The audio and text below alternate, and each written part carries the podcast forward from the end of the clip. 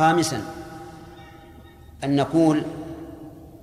لم يأتي في اللغة العربية استوى بمعنى السوى أبدا وهذا غير الوجه الأول لم يرد استوى بمعنى استولى أبدا وقد احتج هؤلاء بقول من لا يعرف قد استوى بشر على العراق من غير سيف أو دم مهراقي فقالوا استوى هنا مستعملة بما استولى فيقال أولا أثبت القائل هذه واحدة ثم أثبت أنه قاله قبل أن يتغير اللسان ثم أثبت أن استوى هنا بمعنى استولى ثلاث مطالب لا يستطيعون أن أن يثبتوا شيئا منها و و ومن المعلوم أن تفسير استوى على العراق بعلى على العراق أولى من من كونه استولى لأنك إذا قلت استوى على العراق يعني على عليه والمراد علوا معنويا لأن كل إنسان لا يعلم أنه ليس بشر فوق العراق لا هذا علو معنوي فأيما أولى أن يكون استولى لكن مع التكافؤ مع العدو أو استوى بمعنى على على العراق أيهما الثاني بلا شك فنحن لا نسلم أن استوى على العراق يعني استولى عليه بل معناه استوى عليه حقا استواء معنويا أي علوا معنويا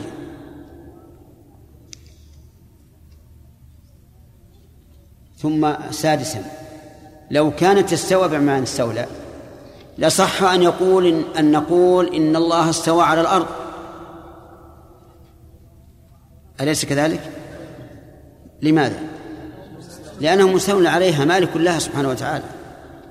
ولا أحد يقول بهذا فلذلك نقول إن من فسره باستولى فقد افترى على الله كذبا وحرف الكلمة عن مواضعه وشابه أهل الكتاب أهل الكتاب الذين يحرفون الكلم عن مواضعه شاء أم أبى فعلى من ذهب هذا المذهب أن يتقي الله عز وجل وأن يتبع سبيل المؤمنين وأن لا يشاق الله ورسوله فإن من يشاقق الله ورسوله ويتبع غير سبيل المؤمنين ما جزاؤه يوليه لا ما تولى ويصليه جهنم وساءت مصيره عليهم أن يتوبوا إلى الله ويرجع إليه ويقولون سبيلنا سبيل المؤمنين سبيل رسول الله صلى الله عليه وسلم وأصحابه والتابعين لهم بإحسان وأن يتقوا الله في أنفسهم فكيف يسوق لمؤمن أن يسمع الله يصف نفسه بأنه استوى على العرش ثم يقول يا ربي لم تستوي عليه علوا ولكنك استوليت عليه استيلاء من يستطيع هذا ثم ليذكر هؤلاء وقوفهم بين يدي الله يوم القيامة وماذا يكون جوابهم عما أنزل الله إنه لا جواب لهم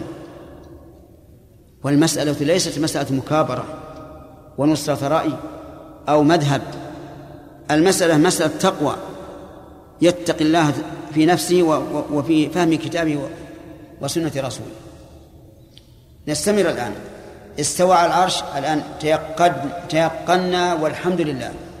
أن معناه على عليه علوا خاصا يليق به طيب فما هو العرش العرش نقول إنه مخلوق عظيم وليس لنا أن نتكلم بأكثر من ذلك وقد جاء في الحديث أن السماوات السبع والأرضين السبع بالنسبة للكرسي كحلقة ألقيت في فلاة من الأرض وأن فضل العرش على الكرسي كفضل الفلاة على هذه الحلقة فهو مخلوق عظيم لا يعلم قدره إلا الذي خلقه سبحانه وتعالى ثم هنا سؤال هل استواء الله على عرشه يعني افتقاره إليه بحيث لو أزيل لسقط الرب عز وجل الجواب لا والله العرش وغير العرش مفتقر إلى الله والله غني عما سواه لكن لكمال السلطان والعظمة استوى على هذا العرش العظيم عز وجل ثم هذا العرش هل هو محيط بالمخلوقات كإحاطة الكرة أو هو فوق المخلوقات وهو عليها كالقبة ذكر شيخ الإسلام رحمه الله أن في ذلك قولين لأهل العلم ورجح أن العرش كالقبة على المخلوقات وأن له قوائم كما جاء في حديث الصعق أن النبي صلى الله عليه وسلم أول من يفيض وإذا بموسى آخذ بقائمة من قوائم العرش وهذا يدل على أن العرش في ذلك الوقت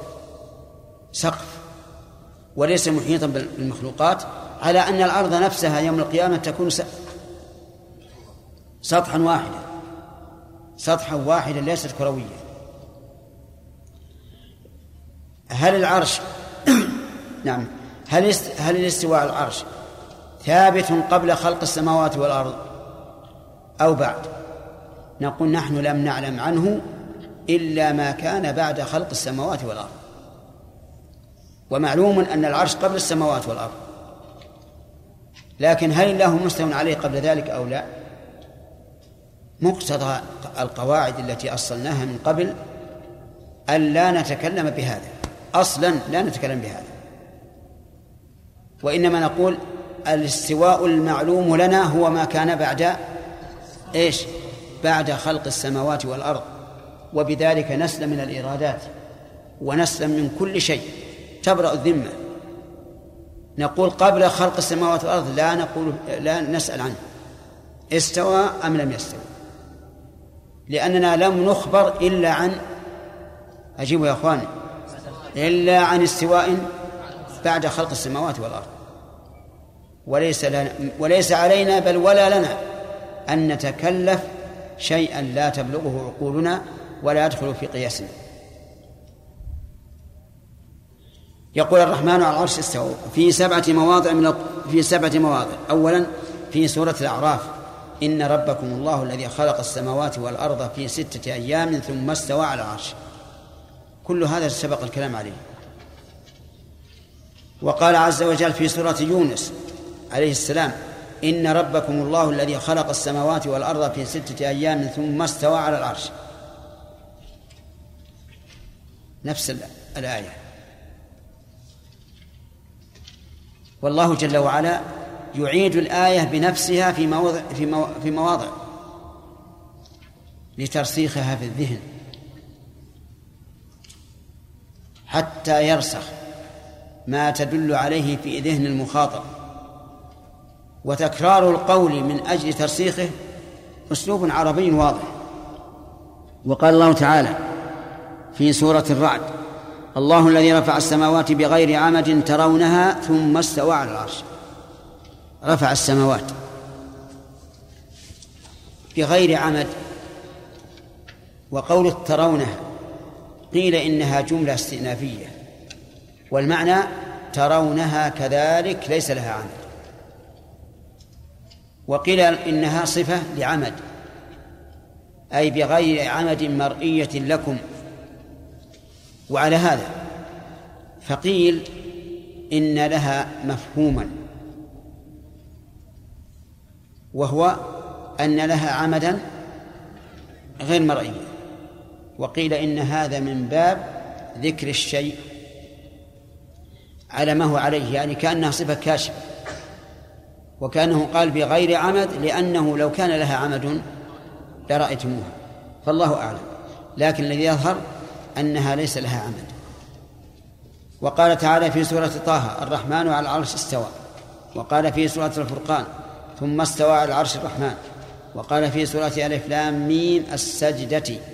الله الذي خلق السماوات والأرض وما بينهما في ستة أيام ثم استوى على العرش هذه الآية فيها زيادة عما قبلها وهي قوله وما بينهما فما بين السماء والأرض لا تظن أنه مجرد الهواء بينهما مخلوقات عظيمة ما زال العلم إلى الآن لم يصل إلى غايتها ولهذا استحقت أن يجعلها الله تعالى معادلة لخلق السماوات والأرض فما بين السماوات والأرض مخلوقات عظيمة جدا جدا لكن لا يلزم أن الله يبينها لنا ثم وقال في سورة الحديد هو الذي خلق السماوات والأرض في ستة أيام ثم استوى على العرش كل هذه آيات سبع في كتاب الله لم يرد في أي آية استولى على العرش يعني لو لو أراد أن يتحذق المتحذق وتكون الآيات فيها آية واحدة استولى على العرش فيقول هذا المتحذق أحمل هذا على هذا لقلنا له شيء من وجهة النظر لكن الحمد لله لم يرد ولا في آية واحدة ثم استولى على العرش على أنه لو فرض أنه وقع ثم استولى على العرش لقلنا لا مانع استوى واستولى فهو استولى عليه واستوى عليه فيكون مستوليا على العرش مالكا له ومستويا عليه لكن الحمد لله أنه لم يرد في أي آية من كتاب الله ثم استولى على العرش وأنت كلما تأملت كيف انصرف علماء أجلة لهم فهم ثاقب وعلم واسع ذهبوا إلى هذا القول تعجب سبحان الله لكن بذلك يتبين لك أن القلوب بيد الله عز وجل وأن الله تعالى قد يضل قد يضل قوما بعد إذ هداهم وتبين لهم فتحمد الله سبحانه وتعالى أن جعل أن لم يجعلك منهم وتعفو عن من مات منهم وتسأل نعم نعم تسأل الله العفو عن من مات منهم وتسأل الله الهداية لمن كان باقيا لأننا لا نود أن علماء أجلة معروفين بنصرة السنة وتمحيصها والذب عنها ثم تكون عقيدة عقيدتهم في ربهم أن ينكروا صفة من صفاته من أعظم الصفات وهي الاستواء على العرش ويقول لا استواء بمعنى العلو مطلقا ولكن الاستواء بمعنى الاستيلاء فتعجب الإنسان كيف يضل الله قوما وتسأل الله تبارك وتعالى أن يثبت قلبك لأنه كما قال ابن القيم لو شاء ربك كنت أيضا مثلهم فالقلب بين أصابع الرحمن اللهم ثبت قلوبنا على طاعتك نعم كيف؟ الواجب الواجب قبول الحق ورد الباطل وإذا علمنا أن هذا العالم معروف بحسن النية وحسن القصد ونصر السنة فإننا نعلم أنه فعل ذلك اجتهادا لا عنادا ونسأل الله له الرحمة ونسأل الله له المغفرة خلافا لقوم متزمتين متعمقين متنطعين ضالين يقولون يجب أن أن تحرق فتح الباري وشرح صحيح مسلم لماذا؟ قال لأن هؤلاء يفسرون آيات الصفات بغير ما ما فسرها السلام فنقول سبحان الله هؤلاء لما نعلم من سيرتهم وسلوكهم ومنهجهم لا يريدون إلا إلا الحق لا شك وهم وهم معنا في مجمل الاعتقاد لكن إذا ظلوا في مسألة لا نقبل منهم صرفا ولا عدلا هذا ظلم وهو مخالف لقول الله تعالى يا أيها الذين آمنوا كونوا قوامين لله شهداء بالقسط ولا يجرمنكم شنآن قوم أن صدوكم عن المسجد الحرام يعني أن تعتدوا يعني لا يحملكم بغضهم على العدوان ونحن بقلوبنا نشهد الله أننا نحب ابن حجر ونحب النووي ونحب من, من كان على شاكلتهم لكن نكره ما, نكره ما ذهبوا إليه من تحريف آيات بعض آيات الصفات على أن ابن حجر رحمه الله إذا قرأت كلامه تقول الرجل متذبذب في العقيدة فتارة يكثر النقول عن أهل الكلام وتارة ينقل عن علماء السنة فهو رجل يبدو لي والله أعلم بنيته وحاله أنه متذبذب أما النووي رحمه الله فإنه يصرح بالتأويل يعني بالتحريف لكن نعلم أنه لم يرد إلا الخير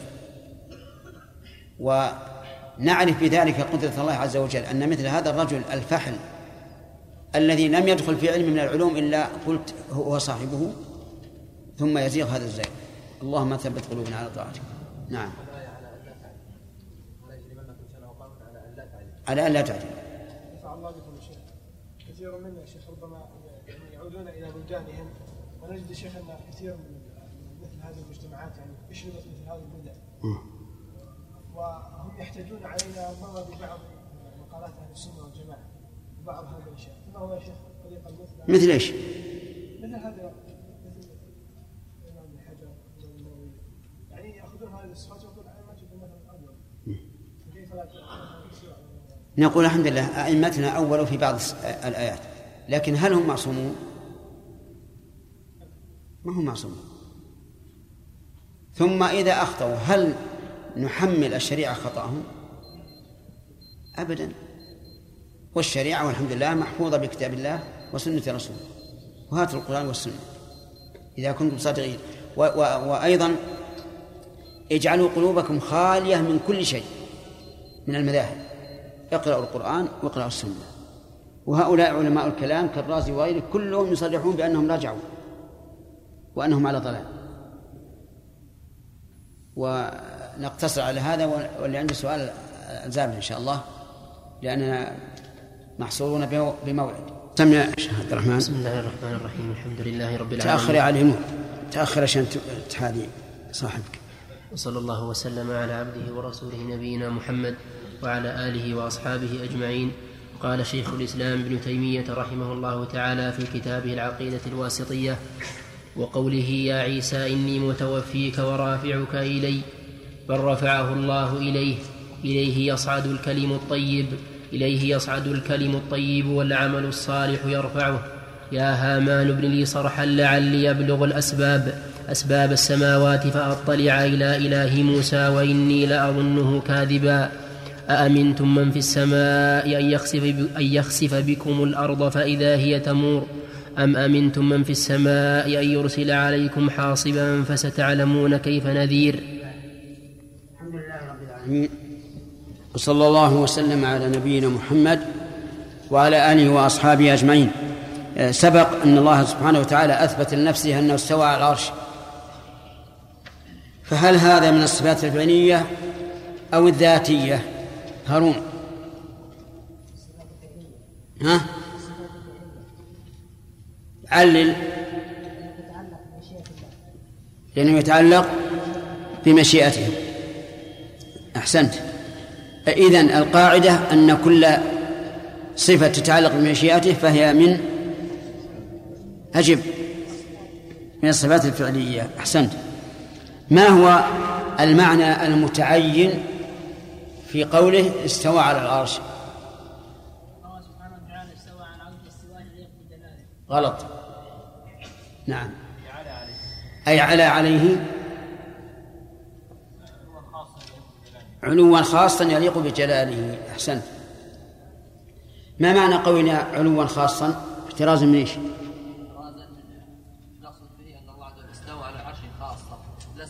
لكن احترازا من ايش؟ علوا خاصا اي على العرش خصوصا والله عز وجل عالي على السماوات والارض نعم نعم من العلو العام على سائر المخلوقات طيب السؤال لك العلو العام على سائر المخلوقات هل هو من الصفات الذاتية أو الفعلية الذاتية لأنه علل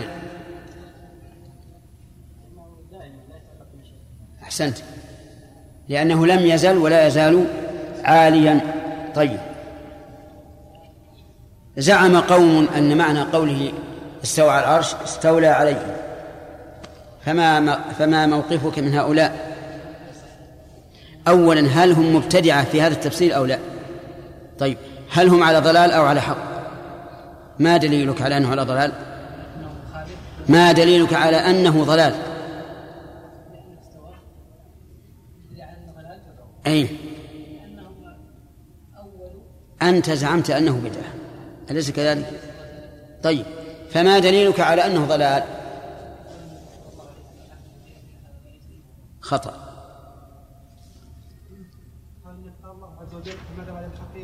خطأ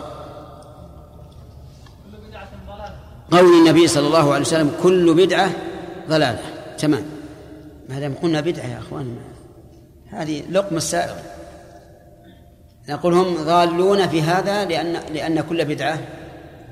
ضلالة طيب كيف نرد على من فسر استوى على العرش باستولى عليه إبراهيم أعطنا وجهين أولا أن هذا مخالف لتفسير السلف مخالف أولا لظاهر اللفظ نعم أهم شيء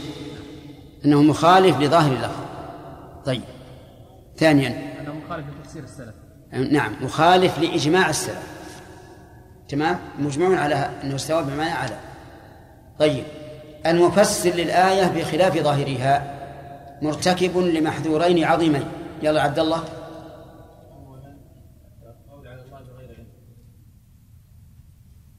وثانيا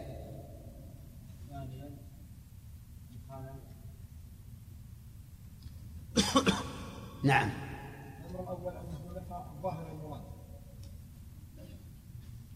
الأمر الثاني أثبت غير المراد أولا أنه حرف الكلام عما يراد به والثاني أنه فسره بما لم يرد به فصار جانيا على النصوص من وجهين طيب إذن آه، الوجه الأول في الرد على هؤلاء أنه مخالف لظاهر اللفظ والثاني أنه مخالف لإجماع السلف آه، ما هو الدليل على إجماع السلف؟ أنهم يقرؤون الكتاب والسنة ولم يرد عن أحدهم أنه خالف في هذا الشيء أي أنه لم يرد عنهم أنهم فسروها بما يخالف ظاهرها وهم يقرؤون الكتاب والسنة ويعرفون المعنى هذان وجهان الوجه الثالث أنه لم يرد في اللغة أن بمعنى استولى نعم لم يرد في اللغة العربية التي نزل بها القرآن أن استوى على كذا بمعنى استولى عليه فإن قال قائل هذا ينتقد عليكم بقول الشاعر قد استوى بشر على العراق من غير سيف أو دم مهراق نعم نقول أن استوى أن استوى قبله من استولى لا لا لا قبل قبل قبل هذا نعم الذي قال استوى بمعنى استولى وارد في اللغة العربية ومنه قول الشاعر قد استوى بشر على العراق من غير سيف أو دم مهراق نعم أي اللي وراء أثبتوا هذا البيت أنه قاله أثبتوا قائل هذا البيت هذه واحدة ثم أنه قبل فساد اللسان ثم أثبتوا أنه قاله قبل فساد اللسان هذا اثنان ثالثا ثالثا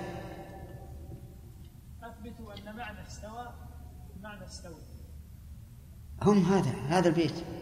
استوى بشر على العراق يعني ليس معنى على عليه لكن استولى عليه نعم يقول له آه. ان الاستواء له معنيان استواء حسي علو حسي وعلو حسي وعلو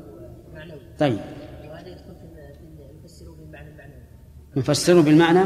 المعنوي اي انه على على العراق بعد استيلائه عليه تمام طيب بارك الله فيك آه، الوجهة الرابعة والخامس في الرد عليهم خالد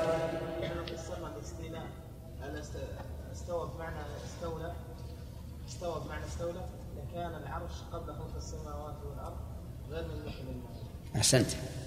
أنه يلزم منه لوازم فاسدة منها أن العرش قبل ذلك كان لغير الله ثم حصلت مقاتلة فاستولى عليه الله طيب يلا أجب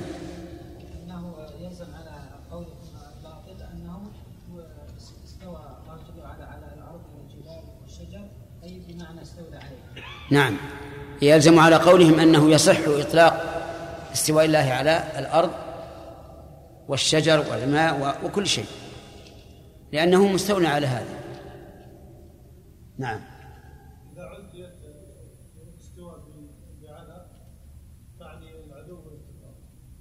لهذا سبق نعم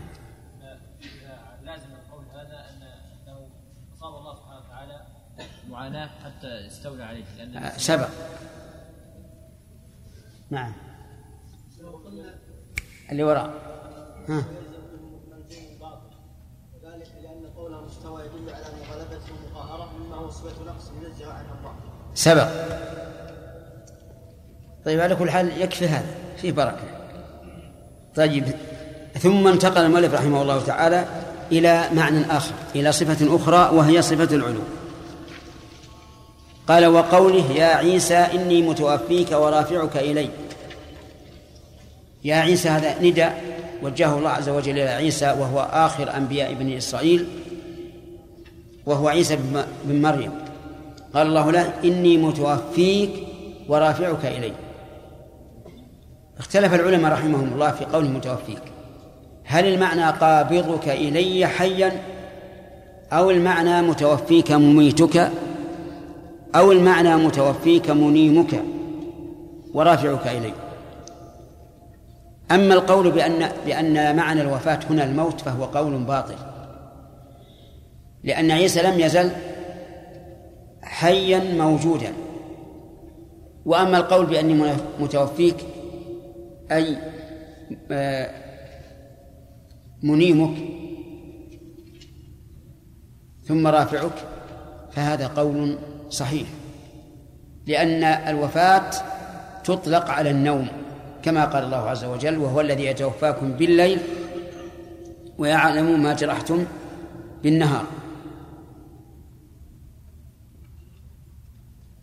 واضح فهذا وعليه فنفسر قوله إني متوفيك أي إيش أي منيمك ثم رافعك فإذا قال قائل ما هو الدليل على أن الوفاة بمعنى النوم فلنأتي بقوله تعالى وهو الذي يتوفاكم بالليل ويعلم ما جرحتم بالنهار وإنما أنامه ثم رفعه لئلا ليكون قويا على ما سيواجهه حين الرفع إلى السماء لأن الرفع إلى السماء ليس بالأمر الهين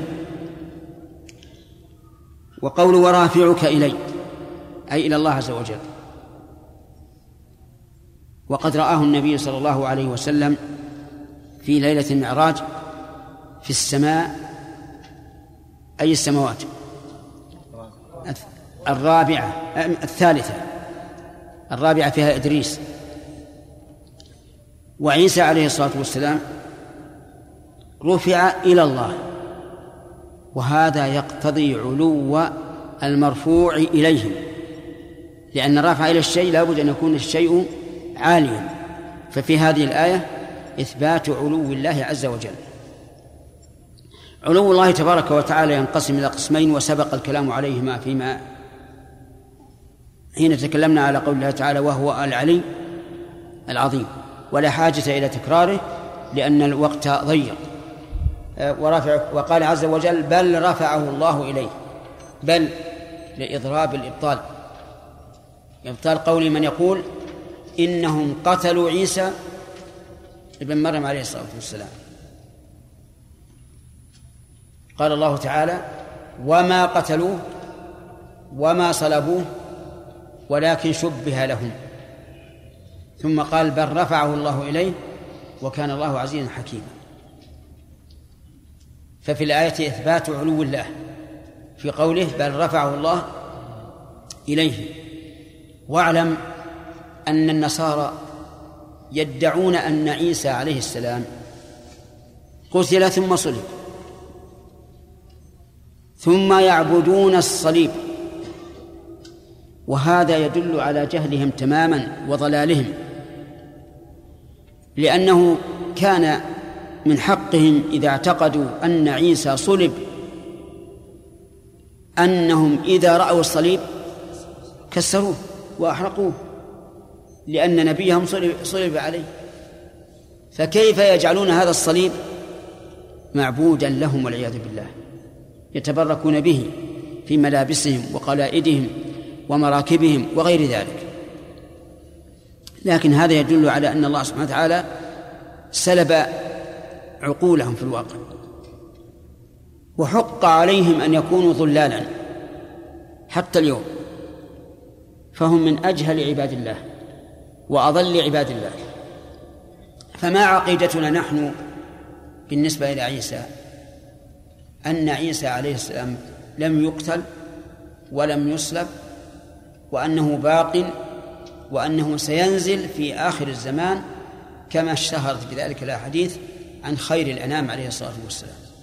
هذه عقيدتنا فيه قال و و وقوله إليه يصعد الكلم الطيب والعمل الصالح يرفعه إليه أي إلى الله يصعد الكلم الطيب كل كلام طيب يصعد إلى الله والكلام ينقسم إلى ثلاثة أقسام كلام خبيث بمعنى ردي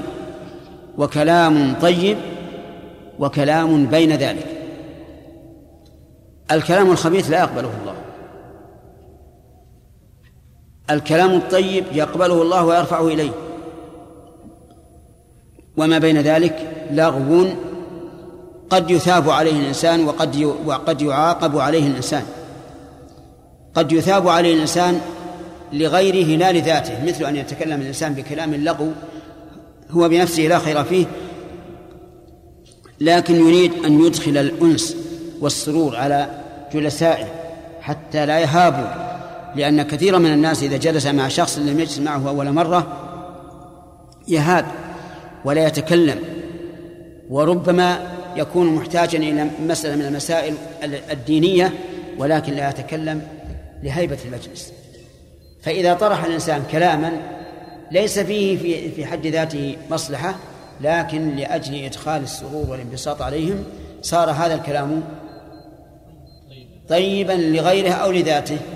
لغيره طيب الكلم الطيب كل كلام يقرب إلى الله عز وجل فيدخل في ذلك قراءة القرآن والتسبيح والتهليل والتكبير والأمر بالمعروف والنهي عن المنكر ودراسة العلوم الشرعية وما وما أشبه ذلك يصعد إلى الله وهذا يدل على علو الله لكون الكلم يصعد إليه لأنه لا صعود إلى شيء إلا وهو عالم والعمل الصالح الجملة استئنافية يرفعه أي يرفعه الله عز وجل إلى من؟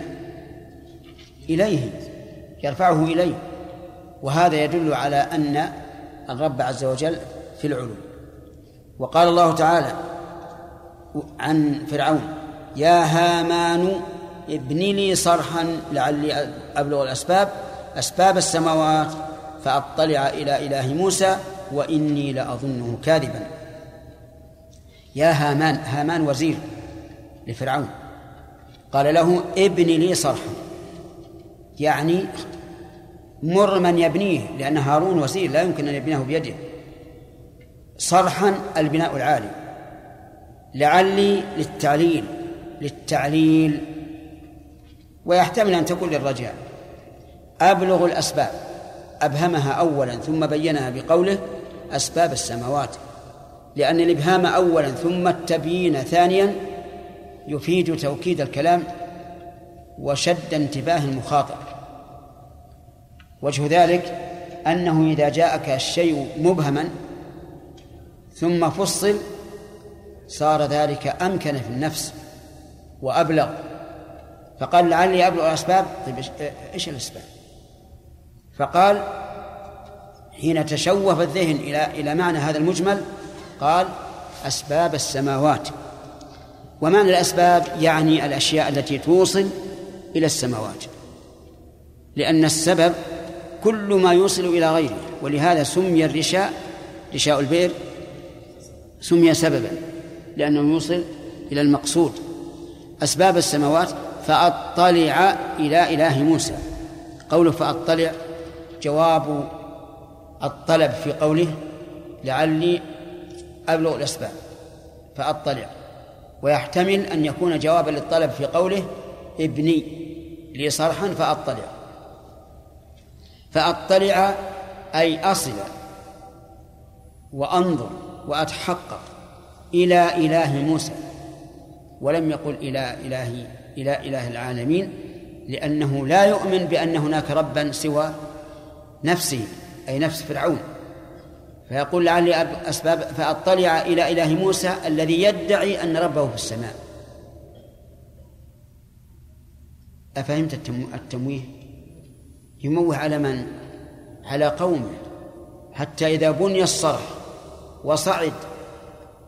قال أيها الملأ لم أجد ربا يموه على على قومه ثم قال وإني لأظنه كاذبا لا أظن من فرعون لا أظن موسى كاذبا طيب إذا كنت تظنه كاذبا فلماذا تأمر وزيرك أن يبني لك صرحا قال لأجل أن أطمئن هؤلاء الذين يشكون في الأمر أفهمتم؟ لأن قوله وإني لا أظنه حتى لا يتوهم متوهم أن أن أن فرعون مصدق فيضلون على على على رأيه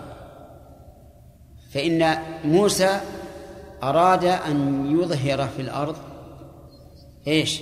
الفساد قوله وإني لا أظنه كاذبا ماذا تقولون أنتم؟ أصادق هو فيما يقول إنه لا يظنه كاذبا؟ لا غير صادق لأن الله سبحانه وتعالى قال وجحدوا بها واستيقنتها أنفسهم ظلما وعلوا ظلما وعلوا تأليل للجحد وليس لليقين جحدوا بها ظلما وعلوا لا شكا وارتيابا لأنهم قد استيقنوا بها وكان موسى عليه الصلاة والسلام يجادل فرعون فيقول له لقد علمت ما أنزل هؤلاء إلا رب السماوات والأرض يخاطب فرعون وإني لأظنك يا فرعون مثبورا ولم يقل فرعون في تلك الساعة إنني لا أعلم هذا فأقر قول موسى ثم النهاية عند الغرق قال آمنت أنه لا إله إلا الذي آمنت به بنو إسرائيل وأنا من المسلمين الشاهد من هذا قوله ابن لي صرحا لعلي أبلغ الأسباب أسباب السماوات فأطلع إلى إله موسى مما يدل على أن موسى عليه الصلاة والسلام كان قد قرر في شريعته أن الله في السماء وأن فرعون قد علم ذلك يا عبد الله نعم وإني لاظن كاذبا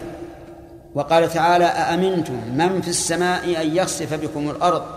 فإذا هي تمور أم أمنتم من في السماء أن يرسل عليكم حاصبا فستعلمون كيف نذير هذان انذاران عظيمان لا مناص لمن أراد الله أن يصيبه بهما أأمنتم من في السماء أن يصف بكم الأرض هل نحن نأمن؟ لا نأمن فها هو قارون افتخر في ماله قال الله تعالى فخسفنا به وبداره الأرض هو ودار خسفت من الأرض وأخبر النبي صلى الله عليه وعلى آله وسلم أنه ما زال يتجلجل فيها إلى يوم القيامة نسأل الله العافية طيب نحن لا نأمن أفأيمن قال الله عز وجل أفأيمن أهل القرى أن يأتيهم بأسنا بياتا وهم نائمون أو أمن أهل القرى أن يأتيهم بأسنا ضحى وهم يلعبون أفأمنوا مكر الله وقوله من في السماء يعني به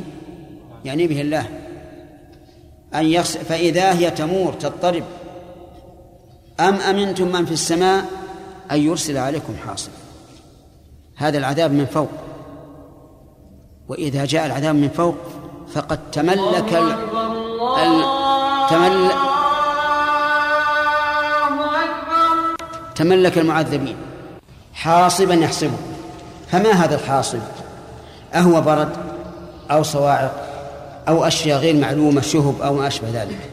كل هذا محتمل وما لم نعلم محتمل حاصبا يرسل عليكم من فوق أرسل الله على أصحاب الفيل إيه، حجارة من سجيل ترميه نعم طيرا أبابيل ترميه بحجارة وجعل عالية في قرى قوم لوط جعل عليها سافلها وأمطر عليهم حجارة من سجين المهم أن الله أنذر من عذاب يأتي من تحت وعذاب يأتي من فوق لأن هذا لا طاقة للإنسان به أما ما يأتي محايثا من يمين أو شمال فيمكن أن يفر الإنسان أو يدافع لكن هذا لا يمكن الشاهد من هذا قوله في السماء ففيها إثبات أن الله في السماء وهنا يقع إشكال وهو أن في تقتضي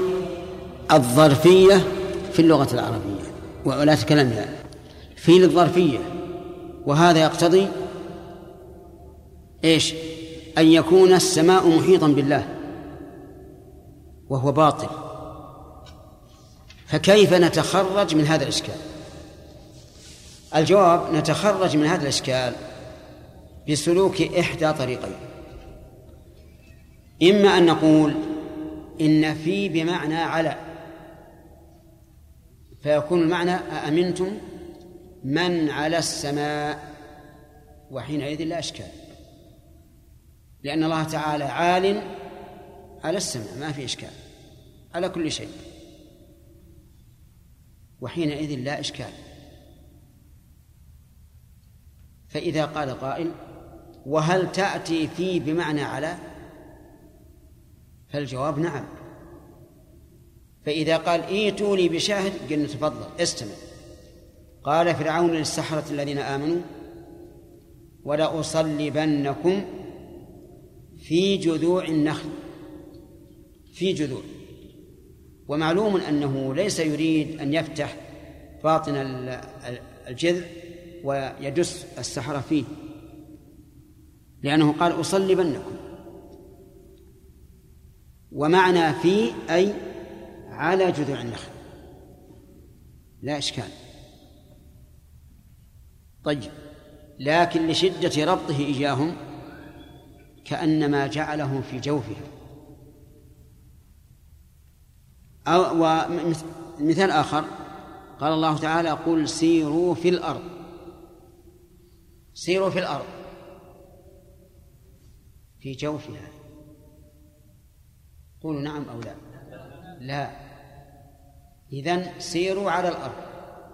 على سطحها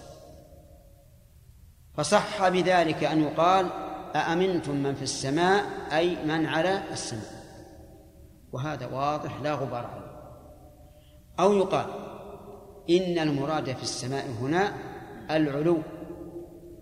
أي آمنتم من كان عاليا عليكم فإذا قال قائل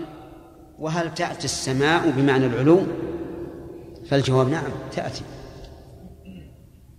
قال الله تعالى أنزل من السماء ماء من السماء ومعلوم أن الماء هنا أي المطر والمطر ينزل من السحاب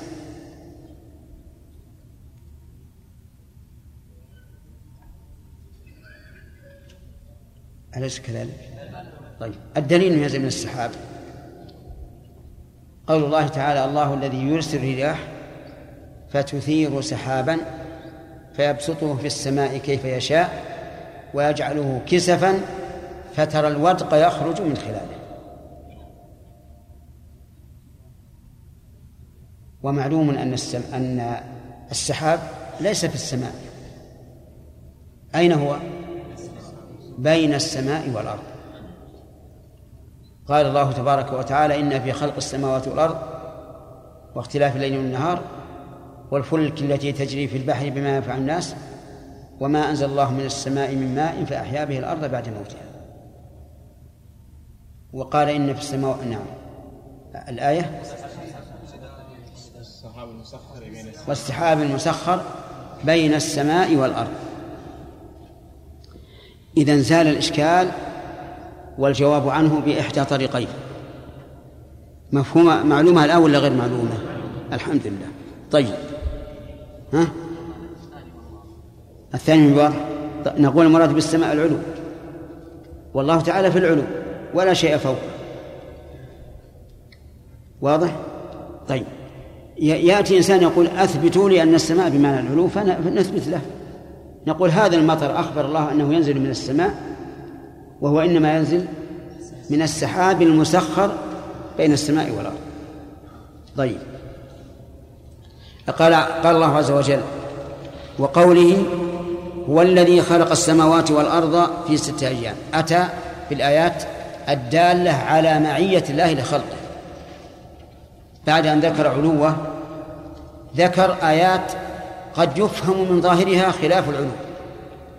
فقال عز وجل هو الذي خلق السماوات والأرض في ستة أيام ثم استوى على العرش يعلم ما يرجع في الأرض وما يخرج منها وما ينزل من السماء وما يعرج فيها هذا كله سبق لنا ألم تعلموا ذلك؟ طيب قال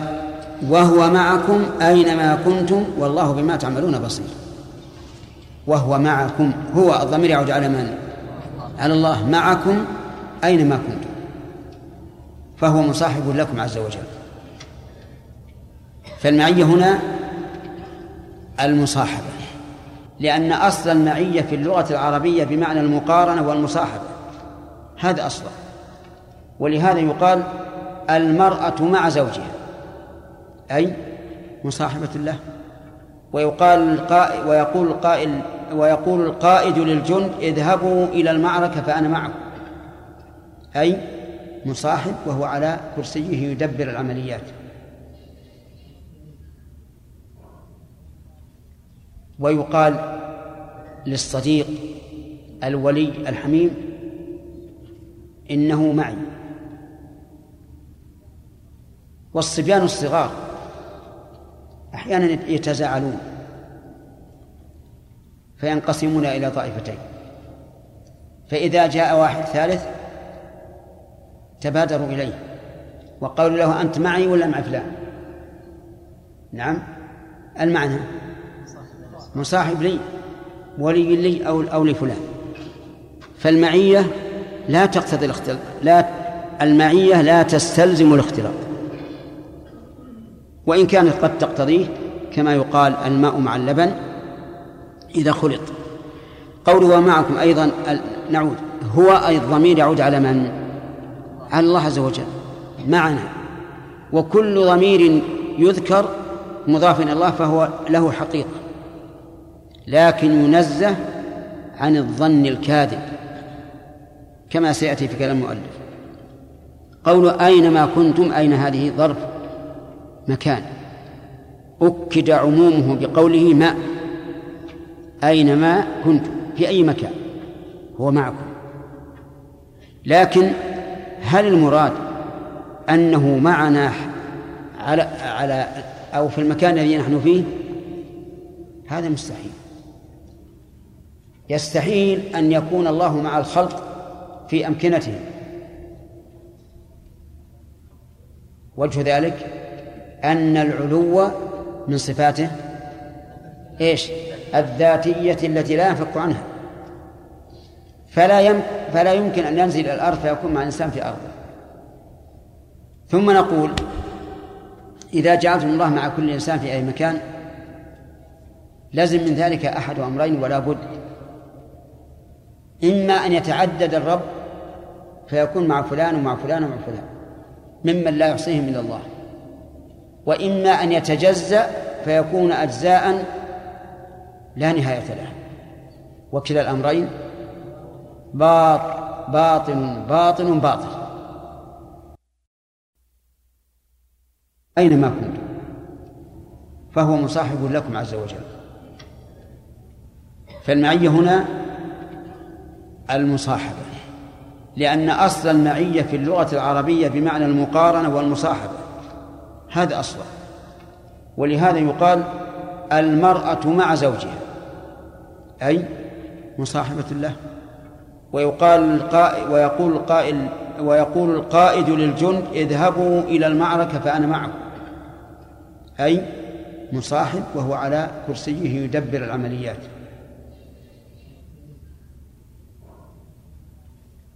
ويقال للصديق الولي الحميم إنه معي والصبيان الصغار أحيانا يتزاعلون فينقسمون إلى طائفتين فإذا جاء واحد ثالث تبادروا إليه وقالوا له أنت معي ولا مع فلان نعم المعنى مصاحب لي ولي لي أو أو لفلان فالمعية لا تقتضي الاختلاط لا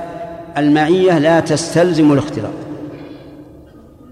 وإن كانت قد تقتضيه كما يقال الماء مع اللبن إذا خلط قوله ومعكم أيضا نعود هو أي الضمير يعود على من؟ على الله عز وجل معنا وكل ضمير يذكر مضاف إلى الله فهو له حقيقة لكن ينزه عن الظن الكاذب كما سيأتي في كلام المؤلف قول أينما كنتم أين هذه ظرف مكان أكد عمومه بقوله ما أينما كنتم في أي مكان هو معكم لكن هل المراد أنه معنا على على أو في المكان الذي نحن فيه هذا مستحيل يستحيل أن يكون الله مع الخلق في أمكنتهم وجه ذلك أن العلو من صفاته إيش الذاتية التي لا ينفك عنها فلا يم فلا يمكن أن ينزل إلى الأرض فيكون مع الإنسان في أرضه ثم نقول إذا جعلتم الله مع كل إنسان في أي مكان لازم من ذلك أحد أمرين ولا بد إما أن يتعدد الرب فيكون مع فلان ومع فلان ومع فلان ممن لا يحصيهم إلا الله وإما أن يتجزأ فيكون أجزاء لا نهاية له وكلا الأمرين باطل باطن باطن باطل إذا ما معنى المعية؟ نقول هي معية تليق به مع علوه عز وجل ولما فشى القول بالحلول وأنه مع الناس كلهم في أمكنتهم وشاع عند علماء الجهمية لأن الجهمية انقسموا في هذا الباب إلى قسمين وشاع بين الناس وكان بعضهم يقول لبعض الله معك يعني مصاحبك أنت وياه قرناء أعلن السلف أن المراد بالمعية العلم قالوا معكم أي علمه معكم أو أنه عالم بكم ومعلوم أننا لو أخذناها أولنا حقيقتها إلى إلى إلى المعنى لم لم لم يكفي الاقتصار على العلم فهو معنا بعلمه ومعنا بسمعه وبصره وسلطانه وجميع ما تقتضيه ربوبيته عز وجل لكن لكل مقام مقال ولكل زمن ما يناسبه العامي لو لو اردت ان تشرح له من الصباح الى المساء ان المعيه حقيقه ولكنها ولكن الله في السماء ما تصور هذا ولا فهم هذا ولا عرف كيف يكون لكن إذا قلت وهو معكم أي عالم بكم محيط بكم علما وسمعا وقدرا وقدرة فهم هذا بسرعة ولهذا تجد في عبارة بعض السلف ولا نقول إنه معنا هاهنا في الأرض كما تقول الجهمية قال ذلك أظنه ابن مبارك رحمه الله وهذا يتبين لك عمق فقه السلف وأنهم قد يفسرون الشيء بلازمه درءا لمفسدة عظمى يفهمها العامة ولا حرج أن يفسر الشيء بلازمه وإذا تأملت كلام شيخ الإسلام ابن تيمية في كتبه الصغيرة والكبيرة عرفت أنه يقرر أنها معية حقيقية ولكن لا تستلزم المخالطة وضرب مثلا في الحموية بالنجم وضرب مثلا في الوسطية بالقمر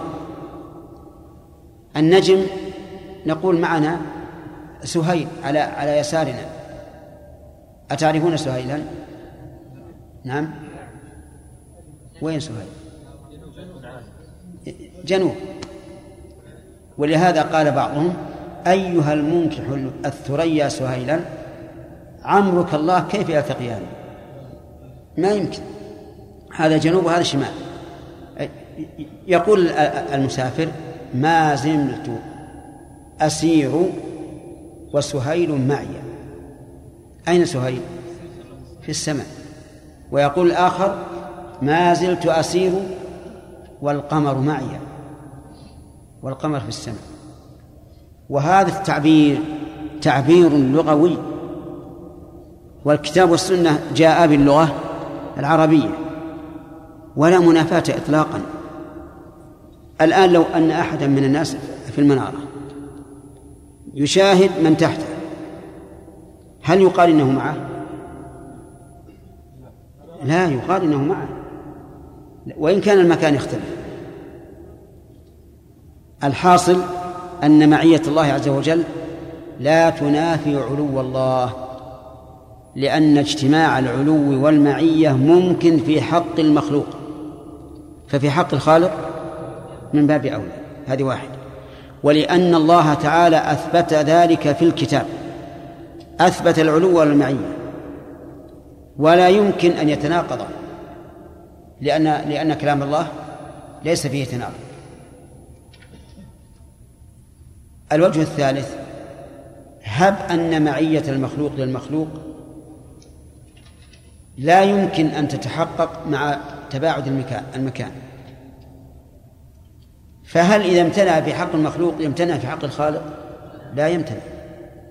لأن صفات الخالق تليق به وصفات المخلوق تليق به المعية قسمها العلماء رحمهم الله إلى قسمين بل أكثر الأول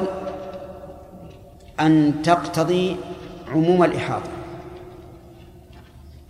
والثاني أن تقتضي النصر والتأييد والثالث أن تقتضي الإنذار والتهديد كم يعطيه الأول نعم المعية العامة التي مقتضاها الإحاطة بالخلق والثاني المعية الخاصة المعية التي تقتضي النصر والتأييد والثالثة التي تقتضي التهديد معية تقتضي الإنذار والتهديد وستذكر يقول وهو معكم أينما كنتم أي الم... أي الم... الأقسام العامة تمام وقال عز وجل ما يكون من نجوى ثلاثة إلا هو رابعهم ولا خمسة إلا وسادسهم ولا أدنى من ذلك ولا أكثر إلا هو معهم أينما كانوا ثم ينبئهم بما عملوا يوم القيامة إن الله بكل شيء عليم هذه الآية في أي سورة في المجادلة والمجادلة كثر فيها الكلام عن المناجاة فبين الله هذه الآية لتكون كالإنذار لأولئك الذين يتناجون بالإثم والعدوان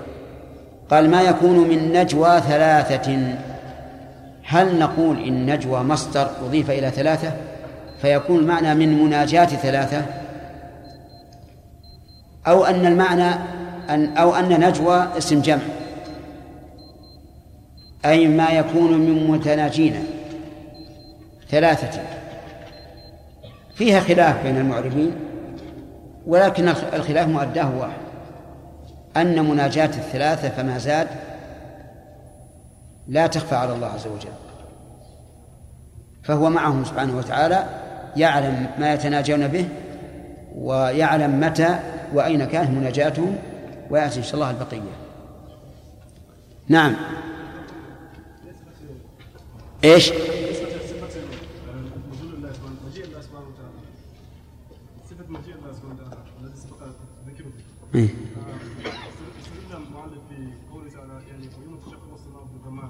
ايش؟ نعم يعني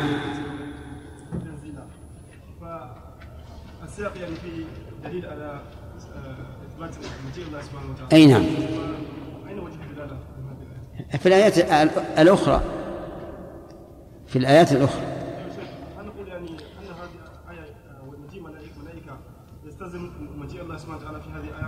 اي آه، إيه، إيه، نعم لان القران يفسر بعضه بعضا نعم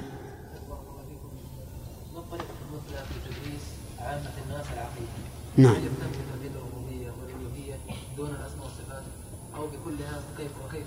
أهم شيء في في تدريس العامة خصوصا عندنا في في المملكة والحمد لله لأنه البدع عندنا ما ما لها قيمة أن يدرسوا توحيد الألوهية وما يتعلق به من توحيد الربوبية كالتوكل مثلا ولكل مقام مقال ولهذا لما بعث النبي صلى الله عليه وسلم معاذا إلى اليمن قال له إنك تأتي قوما أهل الكتاب لأجل أن يخاطبهم بما يليق بحالهم عبد الله لا باللازم يعني من لازم كونه معنا أن يعلم بنا وأن يسمعنا ويبصرنا وله تمام الربوبية فينا نعم ايش؟ قوله تعالى ولا اصلب لكم في جذع الان في جاء بمعنى على نعم لكن زادت المعنى هل يقال في هذا تبارك ان السماء اخر لا لا ما يقال لأن هؤلاء السحرة تحيط بهم الجذوع وأما الرب عز وجل لا يحيط به السماء نعم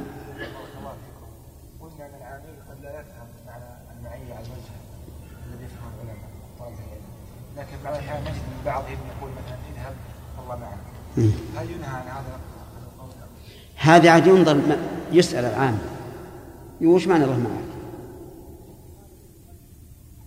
الغالب في ظني أنهم يريدون الله معك يعني آه، يتولاك ويحفظك ويعينك هذا ظني مراده نعم وأنا ذكرت لكم سابقا أنه ينبغي أن يبقى العوام على ما يفهمون من ألفاظهم ما دام لم يطرأ ببالهم المعنى الفاسد يبقون على ما على ما هم عليه ولا ينقش مثلا العامة الآن يقولون إذا جاء الشيء على خلاف الظن قال ما صدقت على الله أنه يقال هذه بعض الناس ينهى عنها ولكن ما ماذا يريد العامي منها؟ أنه ما وقع في ظني أن هذا يقع وإلا فهو مصدق لله عز وجل مؤمن بكلماته ولا يرتاب في هذا عقل ولا يرتاب في ذلك أدنى أدنى ريب نعم أن الله سبحانه وتعالى أنه علو له علو معنى بالمعية نعم وجه الثاني وضمن المثال أن الرجل فوق السطح ويكون معنا ما, ما تضح الصورة أي نعم الآن واحد مثلا احنا ضربنا أمثلة مثالين ذكرهم المؤلف رحمه الله في كتبه ومثال ذكرته لكم الذي في المنارة ويرانا ويعرف حركاتنا وكذا امثله فهو معنا في الحقيقة وإن كان في المنارة نعم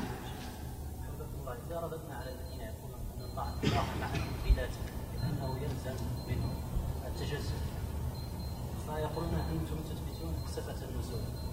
ايضا ايضا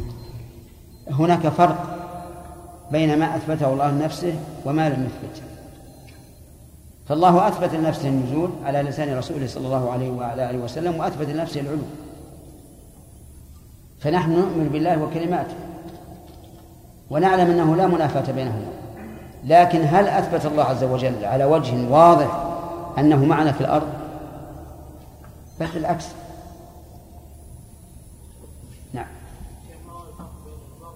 ايش؟ هذه معاني دقيقة لا يمكن للإنسان أن يميز الفرق بينهما إلا بما يقوم في قلبه والذي يقوم في القلب ما يستطيع الإنسان أن يعبر عنه أرأيت الآن المحبة فسر لي المحبة ما هي فسر المودة وش المودة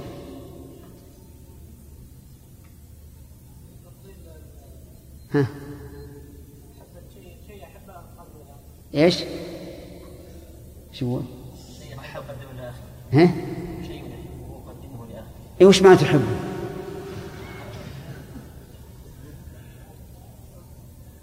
ولهذا ذكر ابن القيم رحمه الله في كتابه روضة المحبين اختلاف الناس في المحبة وقال كل من عرف المحبة بشيء فإنما عرفها بلوازمها فمثلا إذا قال أحب كذا يعني أميل إليه وترتاح إليه نفسي هذا لازم المحبة وقال لا تفسر المحبة بتفسير أوضح من لفظها ولهذا لو قلت لي الآن المحبة هي المحبة وقفت لأن هذا هو الحقيقة الكراهة والبغض والسخط والغضب واضح هذا والنوم طيب انتهى الوقت بسم الله الرحمن الرحيم الحمد لله رب العالمين صلى الله وسلم على عبده ورسوله نبينا محمد وعلى اله واصحابه اجمعين قال شيخ الاسلام ابن تيميه رحمه الله تعالى في كتابه العقيده الواسطيه وقوله هو الذي خلق السماوات والارض في سته ايام ثم استوى على العرش يعلم ما يلج في الارض وما يخرج منها وما ينزل من السماء وما يعرج فيها وهو معكم اينما كنتم والله بما تعملون بصير ما يكون من نجوى ثلاثه الا هو رابعهم ولا خمسه الا هو سادسهم ولا ادنى من ذلك ولا اكثر الا هو معهم اينما كانوا ثم ينبئهم بما عملوا يوم القيامه ان الله بكل شيء عليم لا تحزن ان الله معنا انني معكما اسمع وارى ان الله مع الذين اتقوا والذين هم محسنون واصبروا ان الله مع الصابرين كم من فئه قليله غلبت فئه كثيره باذن الله والله مع الصابرين بسم الله الرحمن الرحيم الحمد لله رب العالمين وصلى الله وسلم على نبينا محمد وعلى اله واصحابه ومن تبعهم باحسان الى يوم الدين سبق لنا أن علو الله تبارك وتعالى بذاته ثابت حتى في الملل السابقة فما هو الدليل على هذا لا أن في الأمم السابقة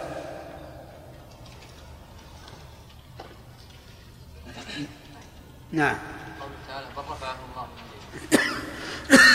نعم نعم دل على ان موسى قرر في شريعته هذا وفرعون اراد انكاره تمام ما جرى بين موسى وفرعون يدل على ذلك فإنه يدل على أن موسى عليه الصلاة والسلام قال إن الله في السماء فقال فرعون لوزيره ابني لي صرحا إلى آخره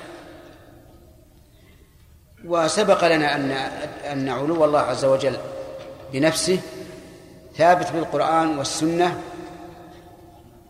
الثالث الإجماع والرابع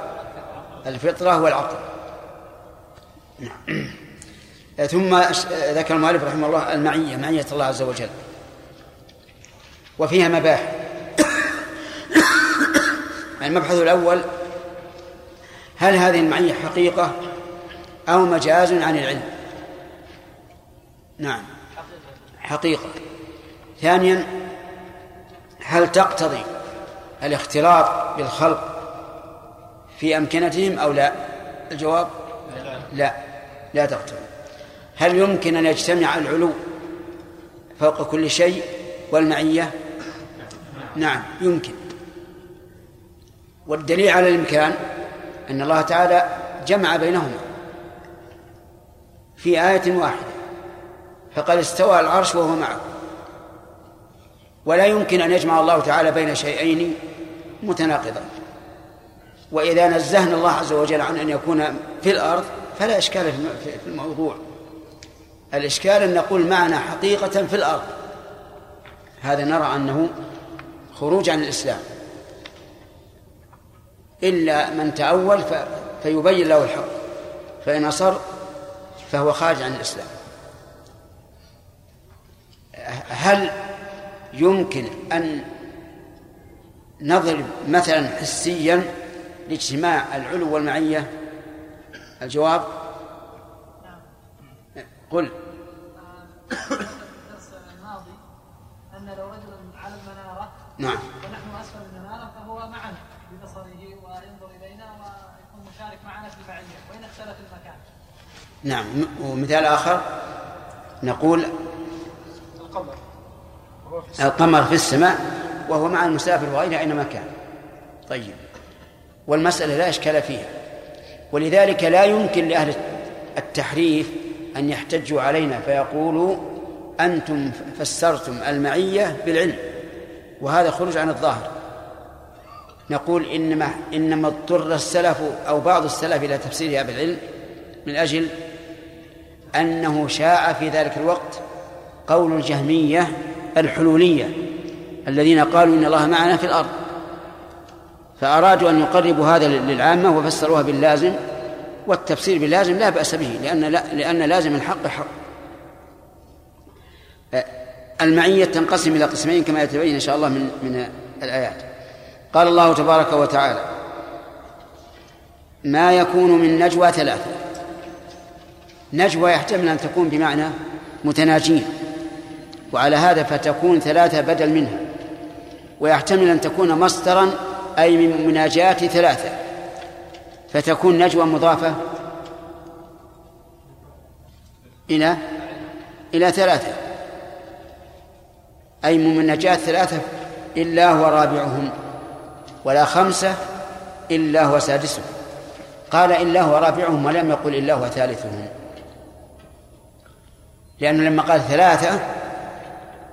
فإذا كان هو عز وجل بائنا منهم لزم أن يكون رابعا لازم أن يكون رابعا وكذلك ولا خمسة إلا هو سادسهم ولا أدنى من ذلك وش أدنى من الثلاثة اثنان لا واحد ما يمكن من يا رجل من نجوى ثلاثة المناجاة اثنين ولا أكثر إيش ستة فما زاد ستة فما زاد لأنه قال ولا خمسة إلا وسادسهم ولا من ذلك ولا أكثر إلا وهم إلا هو معهم أينما كان في أي مكان والمعية هنا حقيقة لكن ليس معهم في نفس المكان بل هذا كما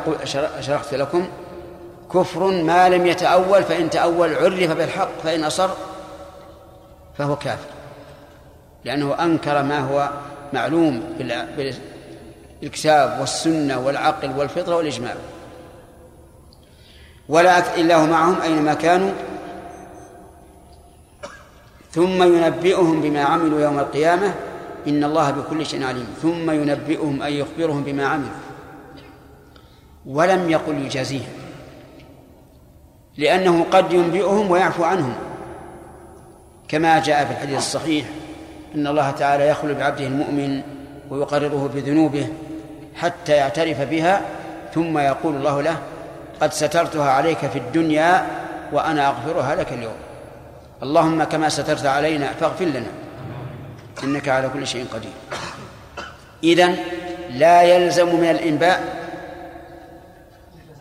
المجازات فإن الله قد يعفو أما الكافر فينبأ بذلك أي بعمله توبيخا وتقريعا وتنديما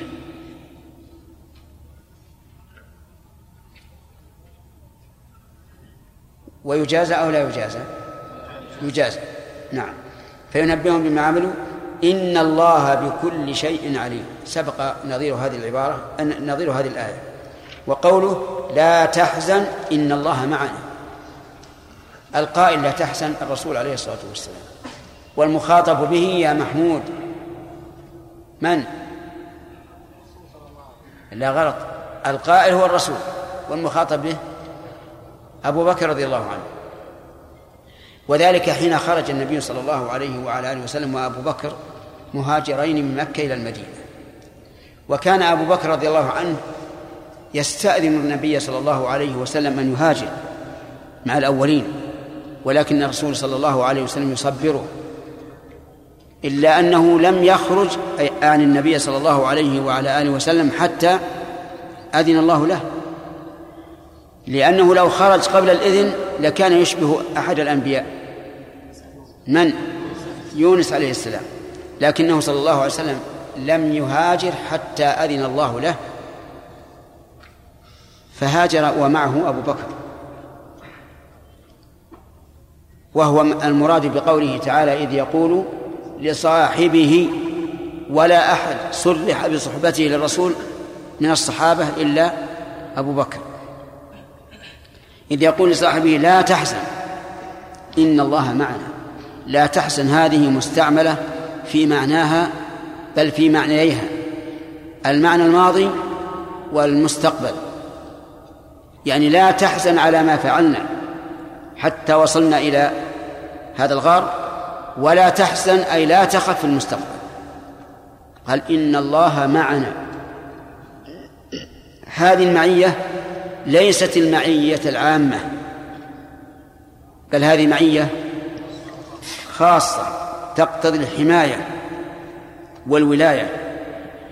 وذلك أن قريشا لما علموا بهجرة الرسول عليه الصلاة والسلام أهمهم الأمر كثيرا وجعلوا يطلبونه من يمين وشمال وقالوا من أتى به هو وأبو بكر فله مئتا ناقة ناقة مئة ناقة وجعلوا يطلبون فوقفوا على الغار الذي فيه الرسول عليه الصلاة والسلام وأبو بكر وأعمى الله بصائرهم عنه يقول أبو بكر يا رسول الله لو نظر أحدهم إلى قدمه لأبصرني ما في حائل لا أبصرنا لا في عش, عش العنكبوت ولا شيء أبد ولا حمامة على الشجرة ولا شيء مما يقال في التواريخ التي لا أصل لها ما فيه إلا حماية الله عز وجل فقال له لا تحزن نرها معه وما ظنك باثنين الله ثالثهما الظن أنه لن يضرهما أحد وبقي في الغار ثلاثة أيام والقصة معروفة في في الحديث والسير الشاهد قوله لا تحزن إن الله معنا يذكر بعض المؤرخين أن العنكبوت عششت على فم الغار حتى إذا رآه من يراه قال ما في أحد وآخرون يقولون إن الحمام قد وقع, وقع على الشجرة التي على الغار فإذا رآها الناس قالوا ما في الغار أحد كل هذه لا صحة لها لأن الحراسة بمثل هذا تثبت للرسول وغيره كل إنسان يختبي بغار ويكون عليه عش العنكبوت نعم يعني يعني يرى أن ما في أحد والصواب أن الباب باب الغار مفتوح ولا فيه ما يضلل عليه ولكن عناية الله وحمايته هي التي أعمت بصائرهم عنه لا تحزن إن الله معنا وقال إنني معكما أسمع وأرى القائل من الله والمخاطب موسى وهارون حين قال قال ربنا إننا نخاف أن يفرط علينا أو أن يطغى لأن فرعون قد أرعبهم وقالوا إذا جئنا ندعوه إلى عبادة الله وهو يرى أنه رب نخشى على أنفسنا قال لا تخافا لا تخافا إنني معكما أسمع وأرى هذه ثلاث صفات كلها من الصفات الخاصه معكما هي ايش اسمع السمع الخاص ارى البصر الخاص فاطمأن إلى ذلك آه، وقال عز وجل إن الله مع الذين اتقوا والذين هم محسنون إن الله مع الذين اتقوا هذه أيضا معية خاصة لكن الآيتان قبلها أخص لأنها معية الوصل وهذه معية عامة إن الله مع الذين اتقوا أي اتقوا محارم الله والذين هم محسنون بفعل أوامر الله فجمعوا بين فعل المعروف وترك المنكر وقال عز وجل واصبروا إن الله مع الصابرين اصبروا على إيه على كل شيء لا يلائم طبائعكم اصبروا عليه قال أهل العلم والصبر ثلاثة أنواع صبر على طاعة الله وصبر عن معصية الله وصبر على أقدار الله فالصبر على طاعة الله أن يحمل الإنسان نفسه على الطاعة ويطمئن إليها ولا يكرهها وعن محارم الله أن يكبح نفسه عن المحارم خوفا من الله وتقربا إليه والصبر على أقدار الله أن الإنسان إذا أصابته مصيبة في نفسه أو أهله أو ماله أو صديقه أو قريبه يصبر ويحبس نفسه وكل شيء له منتهى دوام الحال يقولون يقولون دوام الحال من المحال الأنواع الثلاثة أفضلها الصبر على طاعة الله لأن فيه حمل النفس مع تعب البدن من جمعة كذا الصبر على الطاعة أشق فهو أفضل لأن فيه شيئين إيش حمل النفس على الصبر والثاني مشقة البدن بتعب العبادة ثم يليها الصبر عن المعصية لأن الصبر عن المعصية ليس فيه إلا حبس النفس وكفوة عن المحارم الثالث الصبر على أقدار الله لأن هذا صبر على ما لا حيلة لك فيه أمر قضي ما لك فيه حيلة فصبرك صبر اضطراري ولهذا قال بعض السلف في المصاب إما أن إما أن يصبر صبر الكرام وإما أن يسلو سلو البهائم قدر أعظم مصيبة تصيبك إن صبرت وتحملت واحتسبت الأجر فأنت من الكرام وإن لم تصبر فستسلو هذه المصيبة ستبرد على طول الزمن حتى كأن لم تكن وهذا يسمى إيه هذا سلو البهائم البعير إذا فقد حوارها تحنت عليه ثم بعد ذلك تسلو نعم الهرة إذا فقدت ولدها قامت تتجول في البيت وتناديه ولها نغمة خاصة في عند مناداة أولادها نعم حتى إنها إذا حنت بهذه النغمة خرج أولادها يركضون إليها لأنهم يعرفون اللغة إذا فقدت الولد قامت تجول في البيت تطلبه ثم لا تزال تناديه بلغة المنادات وبالتالي تسلو عنه حط له الحمى وخلاص تسكت إذن أفضل أنواع الصبر على طاعة الله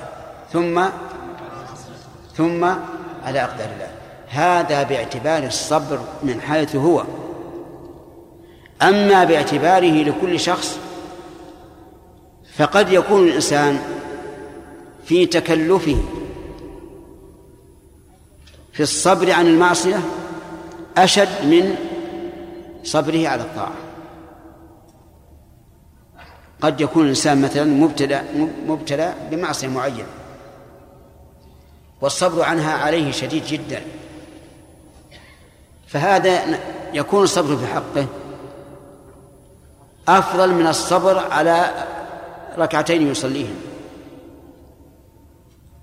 ولذلك يجد من المشقة والتعب النفسي أكثر مما يجده فيما لو فعل طاعة كذلك في الأقدار أحيانا ينزل في الإنسان قدر فادح فادح فادح يكون صبره عليه وحبسه نفسه عليها على هذا على هذا المقدر أشد من صبره عن المعصية لكن تقسيمنا في الترتيب باعتبار ايش؟ الصبر من حيث هو الصبر من حيث هو إن الله مع الصابرين والله خصلة عظيمة أن تنال بها معية الله عز وجل إذا صبرت اصبر ودوام الحال من المحال الصائم يصبر على فقد الطعام والشراب وإذا بالغروب قد حل فيشرب ويأكل كأن شيئا لم يكن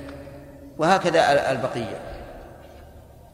كم من فئة قليلة غلبت فئة كثيرة بإذن الله والله مع الصابرين كم تكثيرية والفئة الطائفة والقليلة مقابل الكثيرة فئة قليلة تغلب فئة كثيرة بإذن الله أي بقدره عز وجل فالإذن هنا قدري والله مع الصابرين ولنضرب مثلا لذلك بالنبي صلى الله عليه وعلى اله وسلم واصحابه يوم متى؟ يوم بدر كانوا ثلاثمائة وبضعة عشر رجلا وكان عدوهم ما بين التسعمائة إلى ألف مع ما معهم من القوة والعتاد ومع ذلك هزموا شر هزيمه كم من فئة قليلة غلبت فئة كثيرة بإذن الله الإذن القدري والله مع الصابرين وهو إشارة إلى أن الفئة القليلة غلبت لأنها صبرت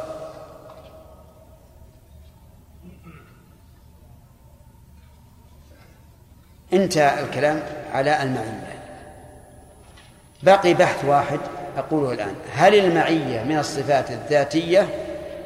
أو من الصفات الفعلية الجواب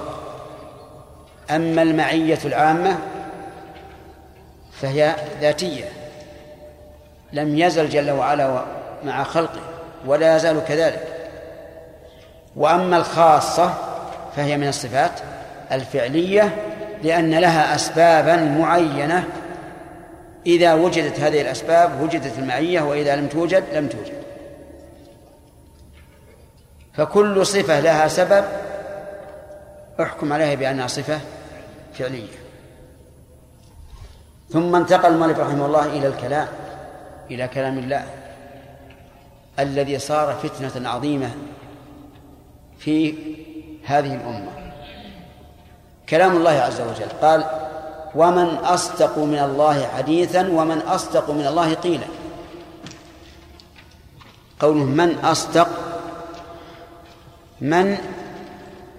اسم استفهام والمراد به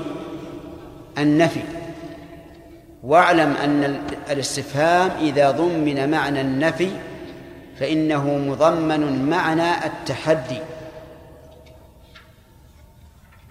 إذا قلت مثلا من أكرم من فلان وش معنى هذا لا أحد أكرم معناها تحداك أن توجد لي أحدا أكرم منه واضح طيب آه، من أصدق من الله من الآية الأولى من أصدق من الله حديثا الجواب لا أحد أصدق والصدق مطابقة الخبر للواقع هذا الصدق فإذا قلت غابت الشمس والشمس نشاهدها غائبة صدق أو لا صدق لأنه مطابق للواقع وإذا قلت قدم فلان اليوم وهو لم يقدم كذب لأنه مخالف للواقع لا أحد يكون خبره مطابقا للواقع مثل خبر الله عز وجل ونحن نشهد بصدق خبر الله عز وجل أكثر مما نشاهد بأعيننا بأعيننا لأن أعيننا قد تتوهم أحيانا توهم الشيء يمشي وهو واقف اخرج إلى البر شوف شجرة بعيدة تظنها إنسان يمشي وهي واقع لكن خبر الله لا يلحق به الوهم أبدا ومن أصدق من الله قيلا نعم ومن أصدق من حديثا وقيلا قيلا بمعنى قولا وحديثا هو ما يتحدث به المتكلم لا أحد أصدق من الله حديثا ولا أحد أحسن من الله حديثا ولا أحد أصدق لن. ثم قول الله عز وجل صادق عن إيش صادر عن عن علم تام لا يتطرق إليه الاعتماد فكلامه سبحانه وتعالى مشتمل على العلم التام والصدق التام والحسن التام والقصد التام